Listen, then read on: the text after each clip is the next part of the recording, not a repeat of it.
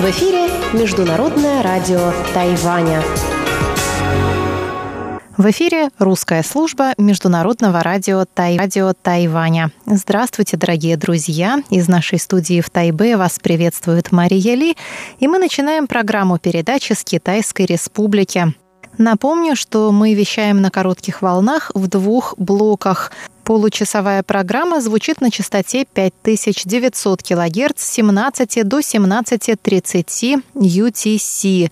Она начинается с выпуска новостей и продолжается рубриками «Панорама культурной жизни» с Анной Бабковой и «Учим китайский» с Лилией У а часовую программу на частоте 9590 кГц с 14 до 15 UTC продолжит передачи «Нота классики» с Юной Чень и повтор почтового ящика со Светланой Мирянковой. А мы пока приступаем к новостям вторника, 22 октября.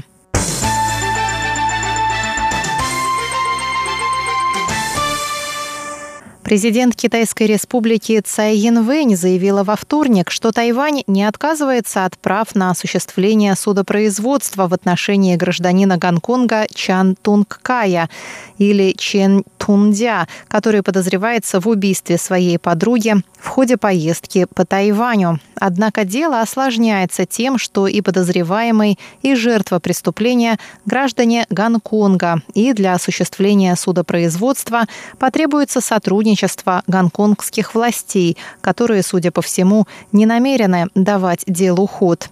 Отвечая на вопросы журналистов, Цай подчеркнула, что преступление произошло на Тайване, и Тайвань готов осуществить свое право на судопроизводство, но без содействия властей Гонконга не удастся собрать все необходимые материалы и доказательства. Мы не исключаем возможности проведения суда на Тайване, и мы сделали необходимые для этого приготовления. Надеемся, что в процессе осуществления дела стороны будут сотрудничать, так как для следственных действий и для суда потребуется обмен информацией властями обеих сторон, сказала президент Цай Янвэнь. Ранее сообщалось, что Чан Тун Кай принял решение вернуться на Тайвань, чтобы предстать перед судом по обвинению в убийстве своей подруги.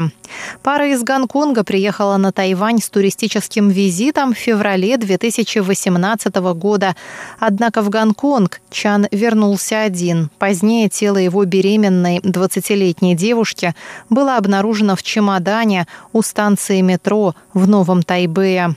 В связи с отсутствием закона об экстрадиции между Тайванем и Гонконгом, власти Гонконга не смогли выдать Тайваню подозреваемого для суда. Этот случай стал основанием для разработки закона, который впоследствии стал причиной продолжительных протестов, разгоревшихся в Гонконге.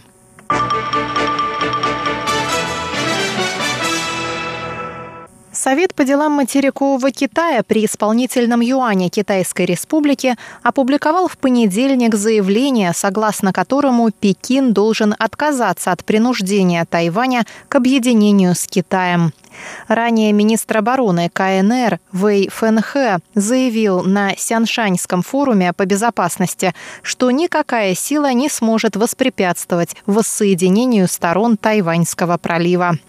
В заявлении Совета по делам материкового Китая говорит, говорится, что 23 миллиона жителей Тайваня ценят свой суверенитет и демократический строй и не поддадутся на военные угрозы. Совет также подчеркнул, что Сяншаньский форум по безопасности превратился в платформу для критики США и устрашения Тайваня. Форум не выполняет поставленные перед собой задачи, задачи, которые включают содействие диалогу и поддержанию мира в Азиатско-Тихоокеанском регионе, гласит заявление Совета по делам материкового Китая. Тайвань никогда не угрожал и не намерен угрожать Китаю и привержен поддержанию мира и стабильности в Тайваньском проливе, говорится в заявлении Совета.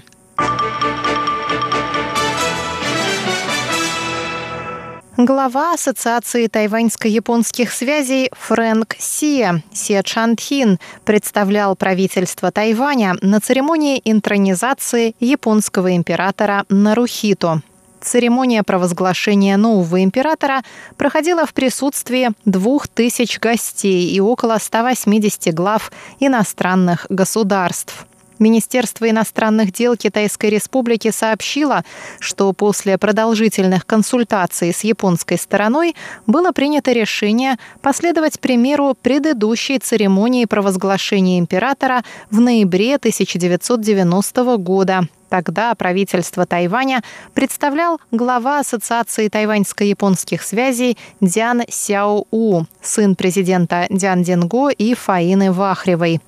Ассоциация тайваньско-японских связей выполняет функции посольства Тайваня в Японии в отсутствие между сторонами дипломатических отношений. Нарухита стал императором 1 мая этого года после отречения от престола его отца, императора Акихито.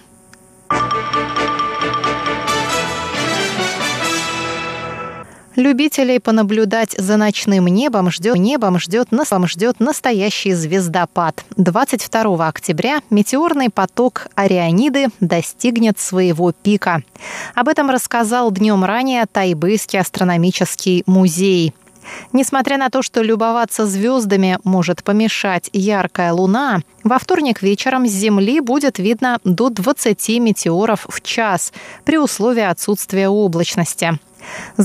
Звездопад Арианиды происходит каждый октябрь, октябрь, когда Земля встречается с шлейфом кометы Галлея и пересекает рои частиц метеорной пыли. Они врезаются в земную атмосферу на скорости 66 км в секунду, а с Земли кажется, что метеоры вылетают из созвездия Орион, отсюда название метеорного потока.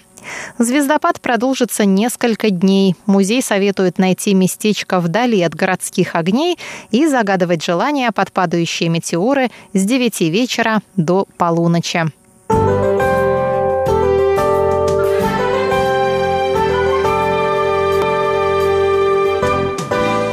О погоде, о погоде на завтра. В среду на севере острова ожидается облачная погода с прояснениями. В Тайбе от 20 градусов ночью до 26 днем. В центральной части Тайваня будет ясная погода. Температура воздуха в Тайджуне от 19 до 30. На юге облачно с прояснениями. В Гаусюне от 23 до 29 градусов. Сейчас в Тайбе облачная погода, 24 градуса тепла. На этом я, Мария Ли, заканчиваю наш сегодняшний выпуск новостей. Оставайтесь с русской службой МРТ.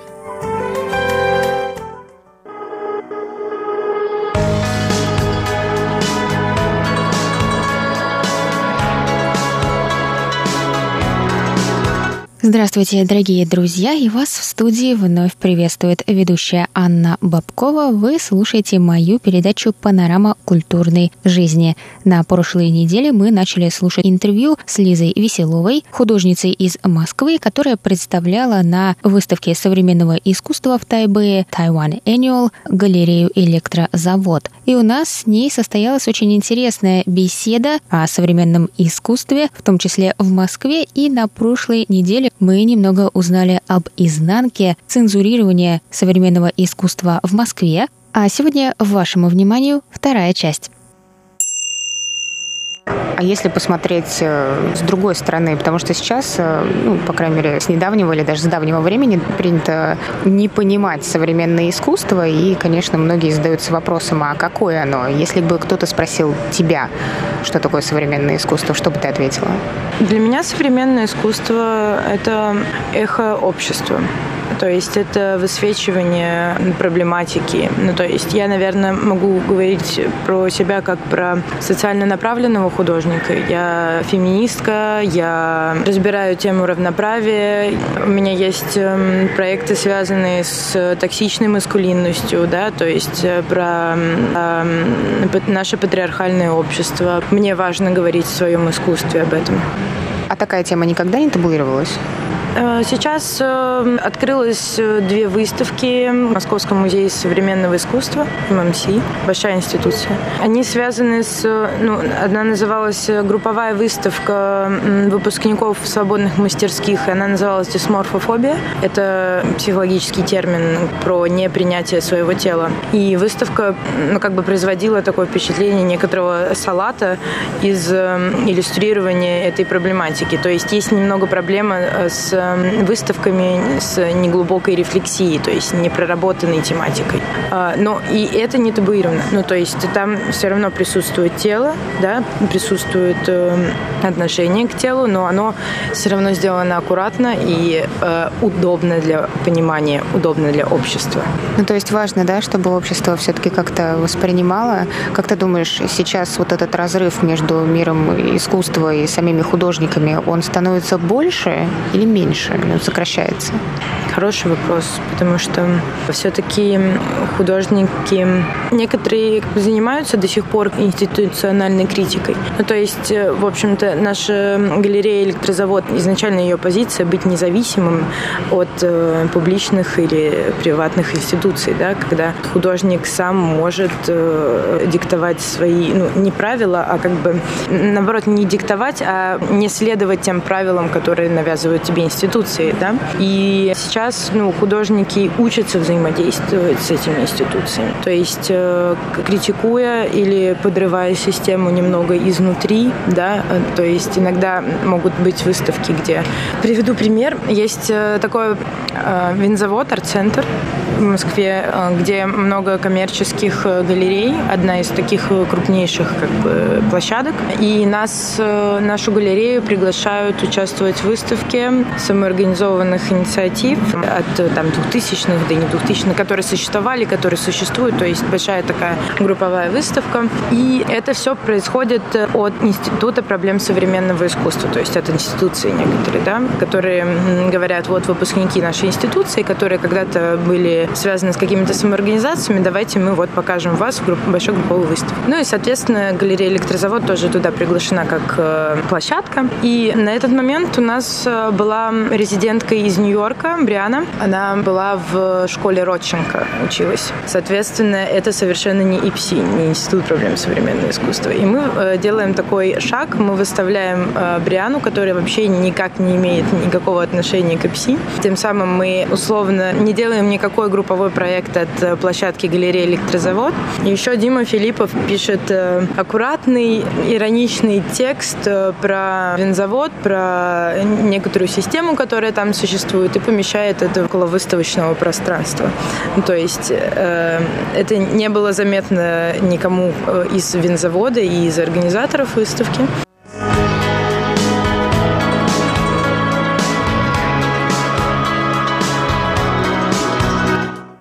То есть можно сказать, что между этими институциями есть какая-то конфронтация скрытая? В, между какими именно? В плане... Между школами современного искусства такая, наверное, не очень сильная, но ну, в плане она как-то... Нет, она нас не, не разделяет, если честно. Ну, то есть я сама училась в свободных мастерских при МСВ. У меня есть куча друзей из базы, у меня куча есть знакомых из Роченко, и мы, в общем-то, все в одной тусовке. И то, что ты назвала, это основные сейчас э, школы?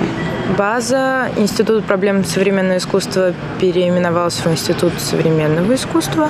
Роченко, свободные мастерские, да, это если кого-то забыла, то забыла.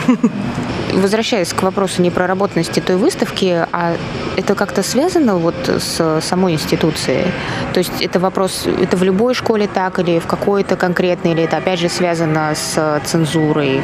Тут нужно понимать, что когда ты идешь э, обучаться современному искусству, ты должен четко как бы понимать, что ты хочешь э, от этого получить. Ты хочешь получить образование, тусовку или понимание э, ситуации.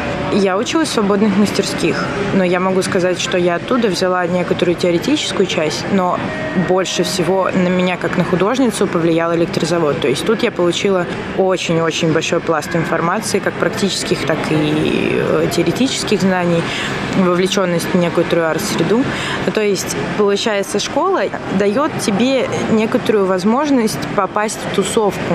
Но не всегда эта тусовка может быть связана с хорошим искусством, ну, в смысле, с качественным. Я не знаю, как это сказать. Ну, то есть я про некоторую глубокость. Ну, вот, э, на мой взгляд, некоторые студенты все равно могут э, заниматься иллюстрированием некоторым, а не искусством. Но я немного сноб, поэтому прошу прощения.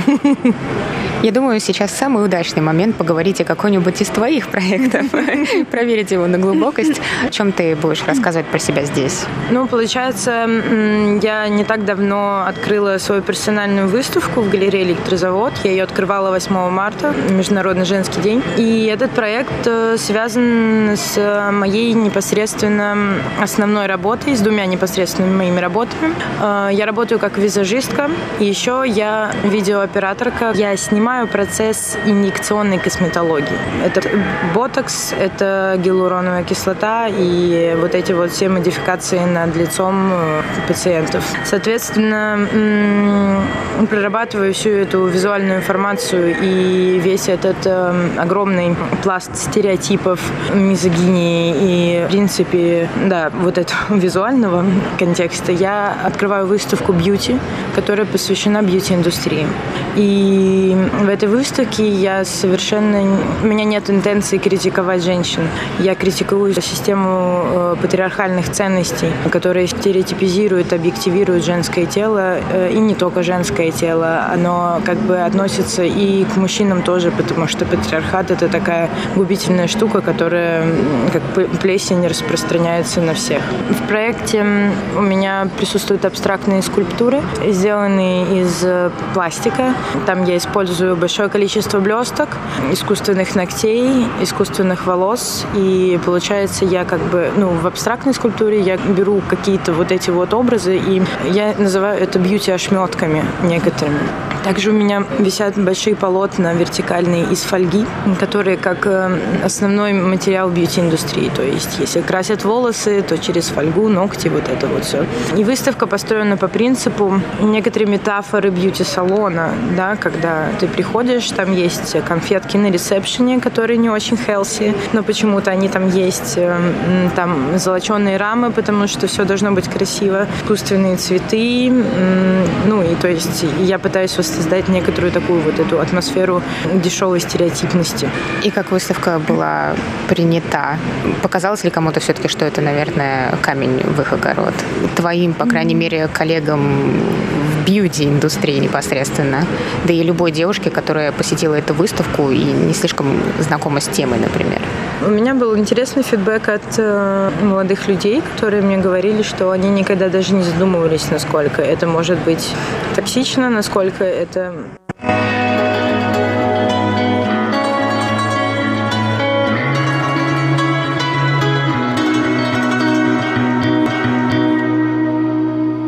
Продолжение в моей передаче на следующей неделе. С вами была Анна Бабкова. Пока! 你好吗？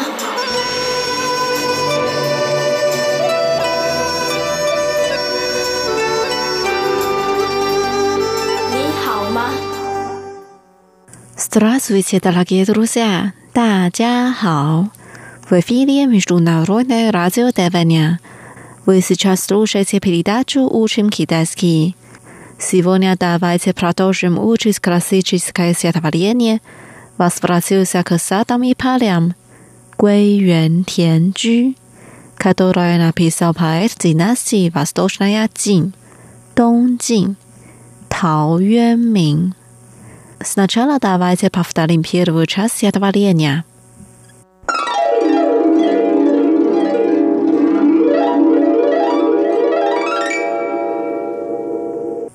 Возвратился к, к садам и полям 归园田居。Сажаю бобы у подножия Рушанских гор，种豆南山下。 В густой траве бобовые ростки редки, Цао шeng доу мяу си. Утром поднявшись, иду сорняки вырывать. 晨兴理荒秽。С луной возвращаюсь, мотыгу неся на плече. 待月荷锄归。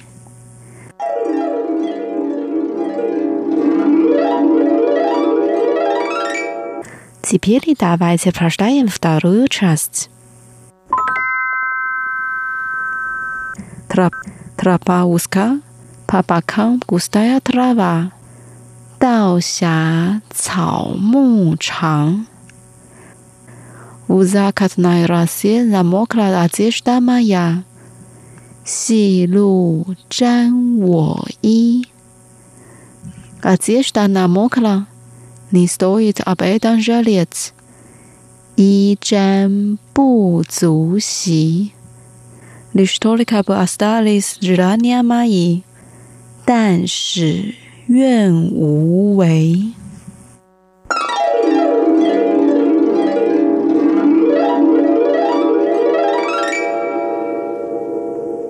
Вот наше стихотворение. Давайте разучим один фразы слова. Первая фраза. Тропа узкая, по бокам густая трава. 道狭草木长。Тропа. 道道道 узкий 狭狭狭 травы и деревья 草木草木 длинный 长长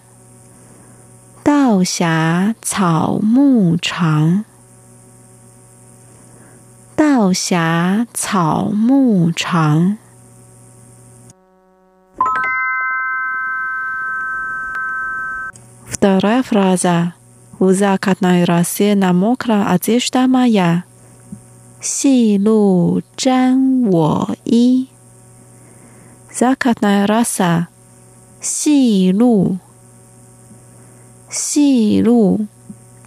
P r o m a c a t 粘粘。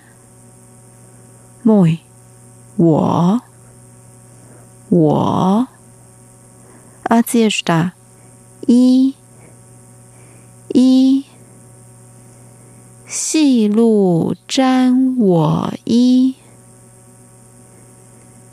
细路粘我衣。我衣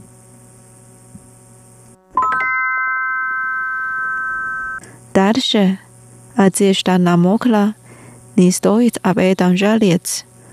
И 沾不足惜。Одежда намокла. И 沾。一沾。Не стоит。不足。不足。жалеть。惜。 惜。一沾不足惜。一沾不足惜。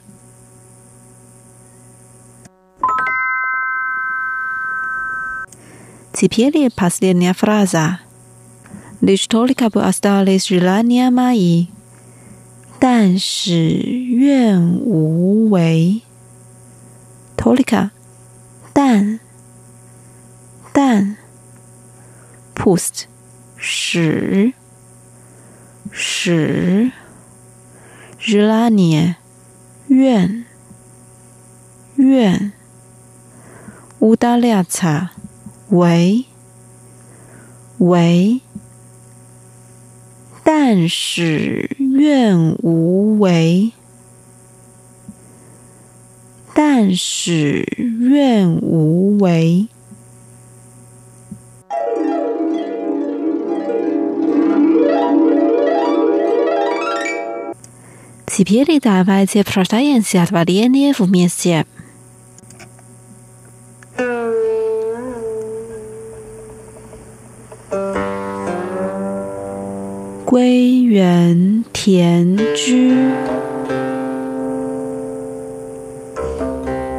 种豆南山下。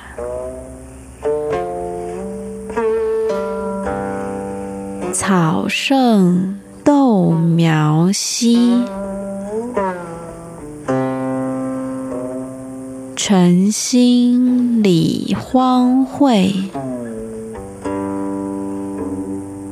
待月荷锄归，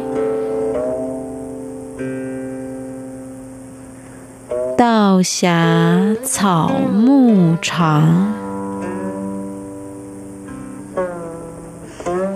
细露沾我衣，衣沾不足惜。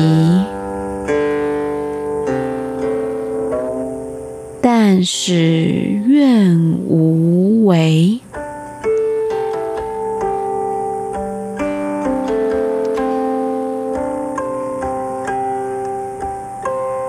Давайте прочитаем еще раз.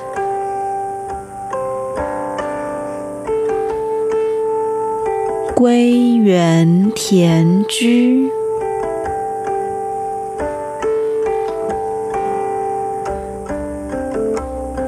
种豆南山下，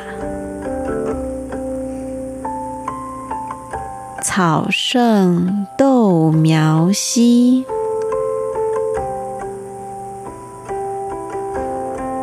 晨兴理荒秽，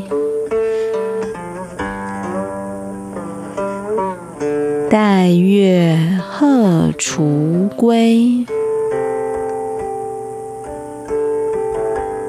道狭草木长，细露沾我衣。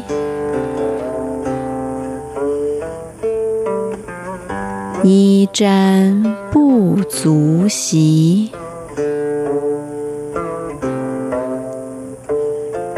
但使愿无违。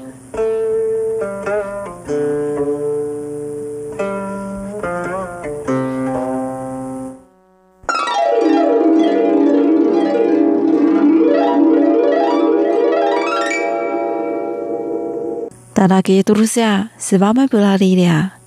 Сегодня мы выучили классическое стихотворение «Возвратился к садам и полям» «Гуй Юэн Тян Джу», который написал поэт Тао Юэнмин.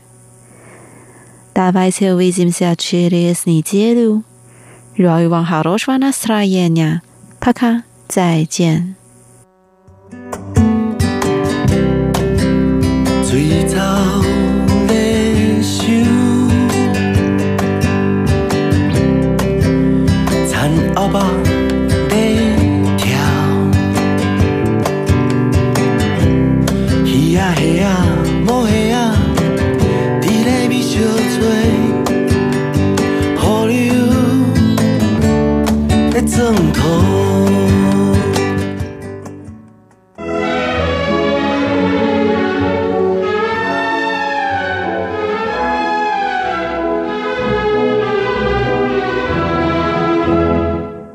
Здравствуйте, дорогие слушатели! В эфире «Нота классики» у микрофона Юна Чин.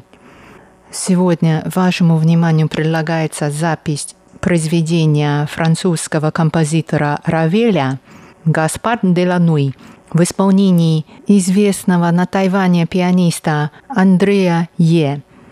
Он был первым из тайваньских выпускников Московской консерватории – он учился в Москве еще в 1990-х годах. Запись, которая прозвучит через несколько секунд, была сделана в 1999 году в церкви Святого Андрея в Москве. Москве.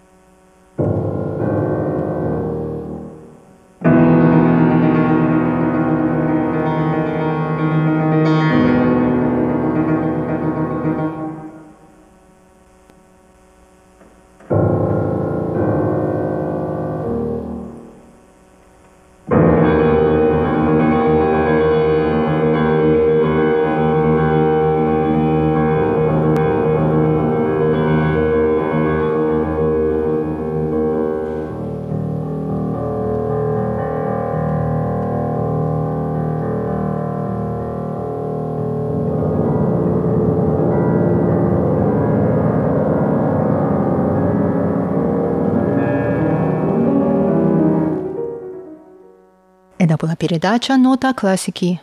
До новой встречи в эфире. Всего доброго.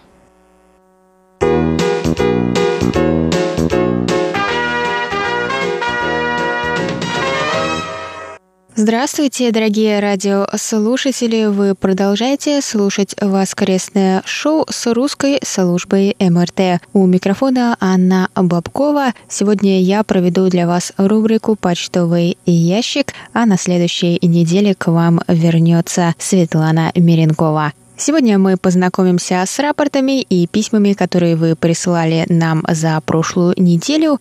И также мы сегодня объявим результаты конкурса. Как вы помните, недавно мы просили вас выбирать в соцсетях ваши любимые тайваньские хиты и хиты. И теперь, наконец-то, у нас есть список победителей, и среди них один слушатель русской службы.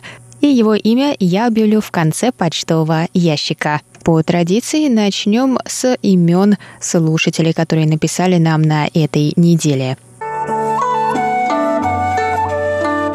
Игорь Сыроватко, Александр Пруцков, Михаил Бринев, Вадим Туликов, Тим Брейл, Олег Сальников, Анатолий Клепов, Николай Ларин, Игорь Макров, Владимир Китаев, Альвидес Алиесатис, Андрей Молоков, Дмитрий Елагин и Алексей Веселков.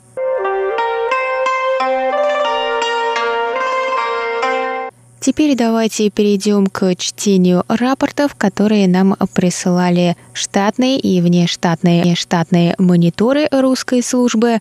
Мы вещаем на частоте 5900 кГц с 17 до 17.30 UTC, UTC и на частоте 9590 кГц с 14 до 15 UTC – на первой частоте 5900 кГц мы вещаем полчаса, а на второй частоте 9590 кГц мы вещаем 1 час. Сначала давайте познакомимся с рапортами по частоте 5900 кГц. Первый рапорт по нашей частоте 5900 кГц, на которой мы вещаем с 17 до 17.30 UTC, от Александра Пруцкого из Рязани. Он слушал нас на этой частоте 29 и 30 сентября 2, 3, 4, 5, 6, 7 октября, 8, 10, 11, 12 и 13 и поставил следующие оценки по шкале СИНПО. 29 сентября 35533, 30 сентября 35533, 2 октября 35533, 3 октября 35533, 4 октября 35533, 5 октября 35533, 6 октября 35533, 7 октября 45544, 8 октября 45544, 10 октября 455 44, 11 октября 355 33, 12 октября 355 33 и 13 октября 355 33. Следующий рапорт от Дмитрия Елагина из Саратова. Он слушал нас на этой частоте 1 октября и поставил такие оценки 4, 5, 2, 3, 2 и прокомментировал хороший по силе сигнал, но был вынужден фазировать две антенны из-за сильной импульсной помехи, треск на всем диапазоне. Поэтому я сильно теряю в качестве сигнала. Много шума на частоте, замирание сигнала, но после 17 часов 19 минут улучшение прохождения сигнала. Следующий рапорт по нашей частоте 5900 кГц от Андрея Молокова.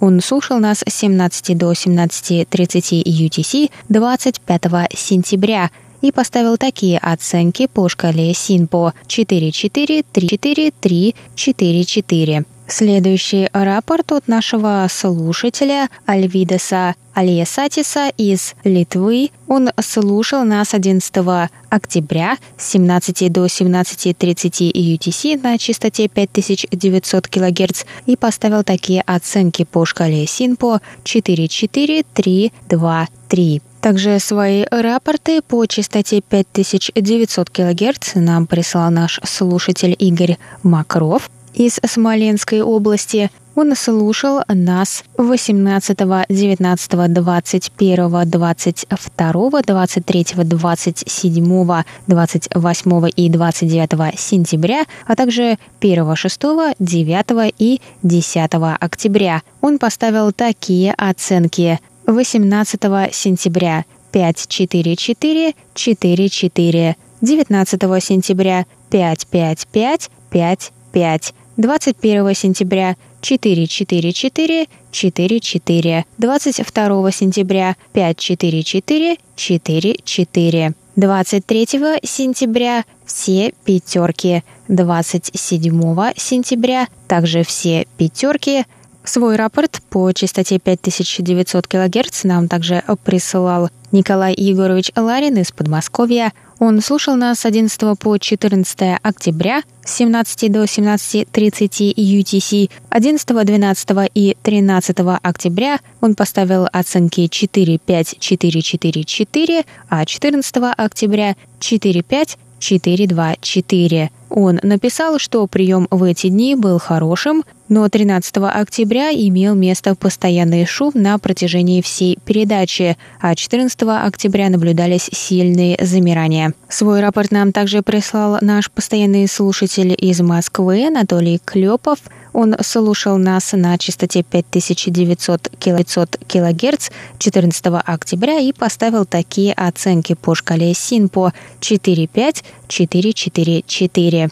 На частоте 5900 кГц нас также слушал Туликов Вадим из Брянской области 9 октября и поставил нам по шкале СИНПО все четверки. Он также написал комментарий. Течение передачи были незначительные замирания сигнала, сигнала и атмосферные шумы. В целом сила сигнала хорошая, комфортная для прослушивания. С наступлением осени слышимость на частоте 5900 кГц улучшилась в связи с уменьшением светового дня. Всегда с большим интересом слушаю ваши радиопередачи.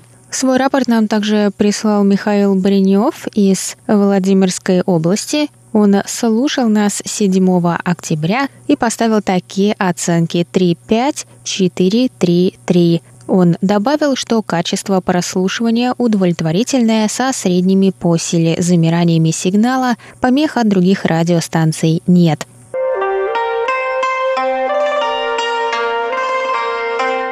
И сейчас давайте познакомимся с рапортом по нашей второй частоте 9590 кГц, на которой мы вещаем с 14 до 15 UTC. Нас на этой частоте слушал Олег Сальников 9 октября и поставил такие оценки по шкале СИНПО 4, 3, 3, 3, 3. Также на этой неделе мы получили письмо от нашего слушателя Алексея Веселкова из города Бердска. В своем письме он заметил, что наше радио, радио не объективно освещает события, которые сейчас происходят в Гонконге, и что наше радио выражает симпатию этим протестам. Спасибо Алексею за письмо, и наша русская служба хотела бы ответить на него следующим образом. В своих новостных выпусках мы освещаем события, как они есть, не придавая им какой-либо эмоциональной окраски и не выражая свое мнение. Но в своих передачах и наших общих шоу по своему желанию наши ведущие имеют право высказывать свою точку зрения по каким-либо вопросам, включая Гонконг и другие события, но они ни в коем случае не отражают общей позиции радиостанции или русской службы,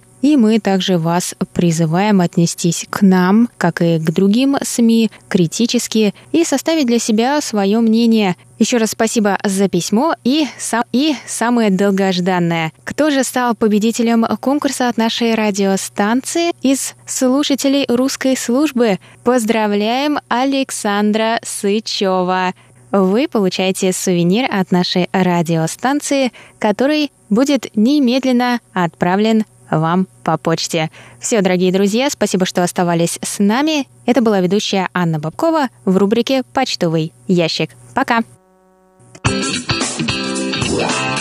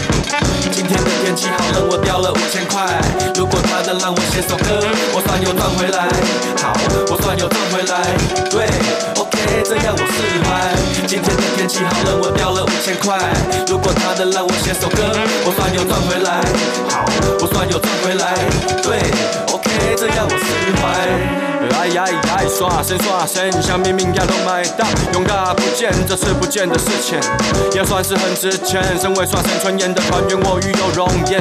哼，我们四处走跳，从 New York 到 Tokyo，在各地拉屎拉尿。